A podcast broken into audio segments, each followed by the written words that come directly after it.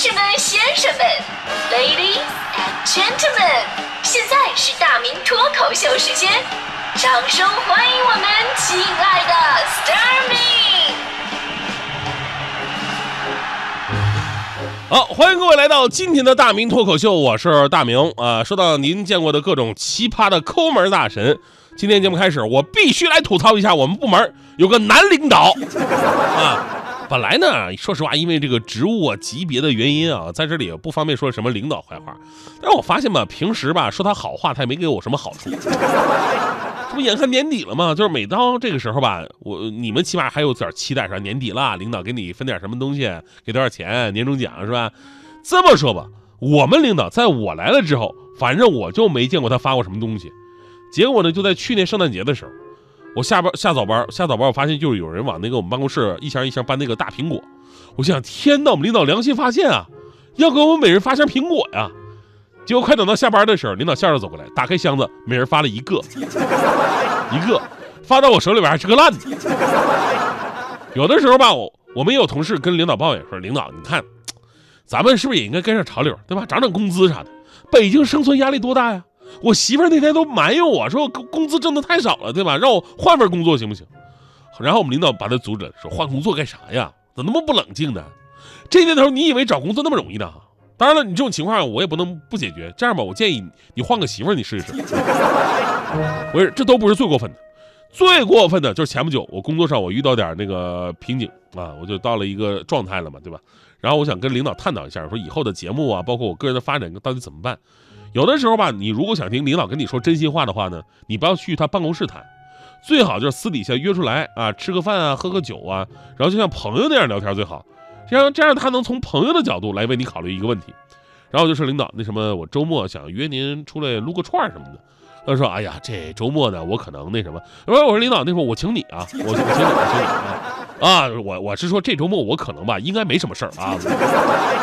结果呢，周六我俩约起来了，往那一坐。刚要点菜，那领导神秘兮兮的说：“哎呀，大明同学啊，这个你说吃饭啊，好不容易周末放松放松，对吧？那咱们两个大男人吃饭，是不是有点太无聊了呢？要不这样，我喊两个女的过来，你怎么样？”当时我砰的一下，我热血上涌啊！我说领导啊，你竟然是这种人，你为啥不早点叫呢？领导，我说行啊。结果领导说了啊，他们应该马上就到了。就不一会儿，那俩女的进来了，我一看，一大一小，大的。是他媳妇儿，小的是他姑娘。哈哈，这不我姑娘刚下课，他俩没什么地方待着，就来凑凑热闹。就那天我才发现，他俩根本不是来凑热闹，他姑娘吃的比我都多。所以在今天的节目里边，说到你见过最奇葩的抠门的人，我就必须要谴责一下我自己。我就请人家吃个烧烤，你看叭叭叭的那么多埋怨呢，你。所以有的时候吧，咱们会把这个节省跟抠门混为一谈。但是节省呢是一种生活方式，它不伤害别人，而且呢是该有的都有，也不会伤害起码的面子问题。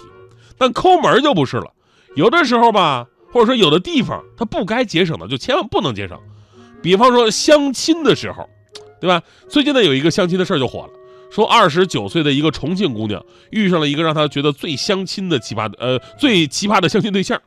就抠门的让他叹为观止的一个地步了。男方三十岁，在一家国企上班，双方加了微信聊了天然后呢觉得不错，那就约出来见个面吃个饭吧。结果见面点菜的时候就觉得对方有点不太对劲儿。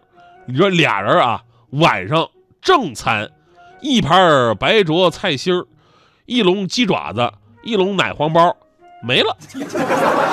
而且听这菜你就知道是港式那种茶餐厅的菜，都是小份儿的。但是姑娘可能觉得，哎呀。男的可能比较健康，对吧？晚上不要吃太多，也没说啥。之后去看电影，男的磨磨唧唧订了两张票，还要求那什么，这个电影票这两张咱俩 A A 制啊。这个说完呢，还特别舔着脸的拿起女孩买的奶茶开始滋儿喽在那喝。然后这次没问人家女孩买奶茶要多少钱。姑娘心想说这种男的太抠了，肯定不能在一起啊。结果晚上回家之后，整个剧情真正进入了高潮。对方居然给他发来了表白信息，大致意思就是说：“哎呀，今天相处觉得你人很不错，相处的很好。”然后发了一个红包表白一下。张雪琪想：“哎呀，看来你还是一个大方的人，还懂得发红包。”结果点开一看，零点五二元，五毛二。姑娘特别生气啊，立马给对方回了信息，并表确呃明确表示咱俩不合适，而且还发了一个五块钱的红包给对方，加了一句不用找了。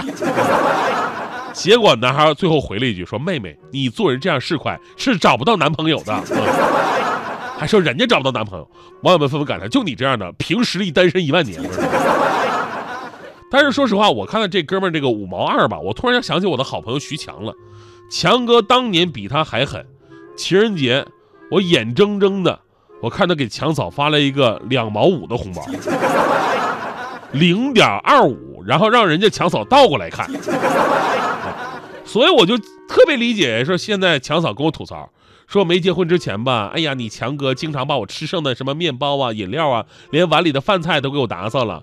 当时以为啊，这是不嫌弃，是恩爱。到现在我才发现，这这货是真抠门啊！所以在这里，咱们谴责一下啊，抠门呢，其实一种消极的心理。抠门的人呢，往往过分看重自己的财物，给人自私、冷漠、贪婪的感觉。这在男女交往当中都是大忌。把钱看得比人重要，你又谈何说自己喜欢这个人呢？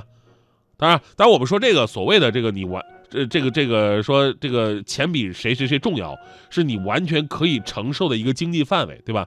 如果你确实因为经济承受不了，你买不起，你消费不起的话，那你就不要去硬消费，对吧？这不是抠门，这是穷，是吧？有人总结过，抠门的人呢有很多种，比方说咱们说这个真穷的人，对吧？人家也不愿意抠，但是逼不得已，情势所逼。还有一种情况呢，是因为不舍得为别人付出，他们所想的就是钱都应该花在自己身上的，在他们眼里，除了自己，其他的都是外人，没有必要付出那么的多，这是一种，对吧？再有一种呢，就是自己本来就是守财奴，对自己都特别的抠，啊，对别人更不用说了。还有的抠门就是喜欢占便宜，对吧？觉得占便宜心里特别的爽。咱们举个例子啊，身边有很多这样的人，吃饭。啊，朋友请客的话，他点的菜什么辣子鸡呀、水煮牛肉啊，他反过来请别人变成手撕包菜呀、什么清炒芥兰啊，是吧？然后还跟你们说，哎呀，我这不要吃肉，吃肉吃多了不好。最后一种抠门呢，是贪得无厌，就这种人本来是挺有钱的，但是总是觉得自己钱不够多，一定要攒起来那种。所以对对这五种人啊，我觉得呢，抠门需要适度，对吧？也不能太计较得失，毕竟金钱买不了所有的东西。有的时候呢，你并不富裕，但是你这人很大方，就会给人留下非常深刻的印象。所以在这里呢，我真的要夸一下我们大迪同学，大迪同学真的是特别的仗义。穷是真穷，但是呢，特别仗义。我我举个例子。那天啊，那天就是我们那个发快递，我我要发发快递，但你也知道，我是一个有身孕的人，不是我是一个有身份的人，我我不可能做那些杂事儿啊。当时我就让大迪你说：“大迪，你帮我发个快递吧。”然后我也没收快递费什么的，大迪立马就答应了。所以我在这里感谢大迪站出来，站出来。说到我了。哎呀，大迪你出来一下，我我特别感谢你，另外我挺挺不好意思，上次那个。上次那个快递，我还让你自己掏的快递费，多少钱？我哎呦，哎呀，你看你这点小事你还记得，好像我多抠门似的。你不说我都忘了，还有这事儿呢？不是不是，借的钱一定要还，毕竟你也不容易。多少钱？你说吧。我算一下啊啊，二十三块六毛五。上个月十五号中午十二点十分你跟我借的，一个多月呢，我都快忘了。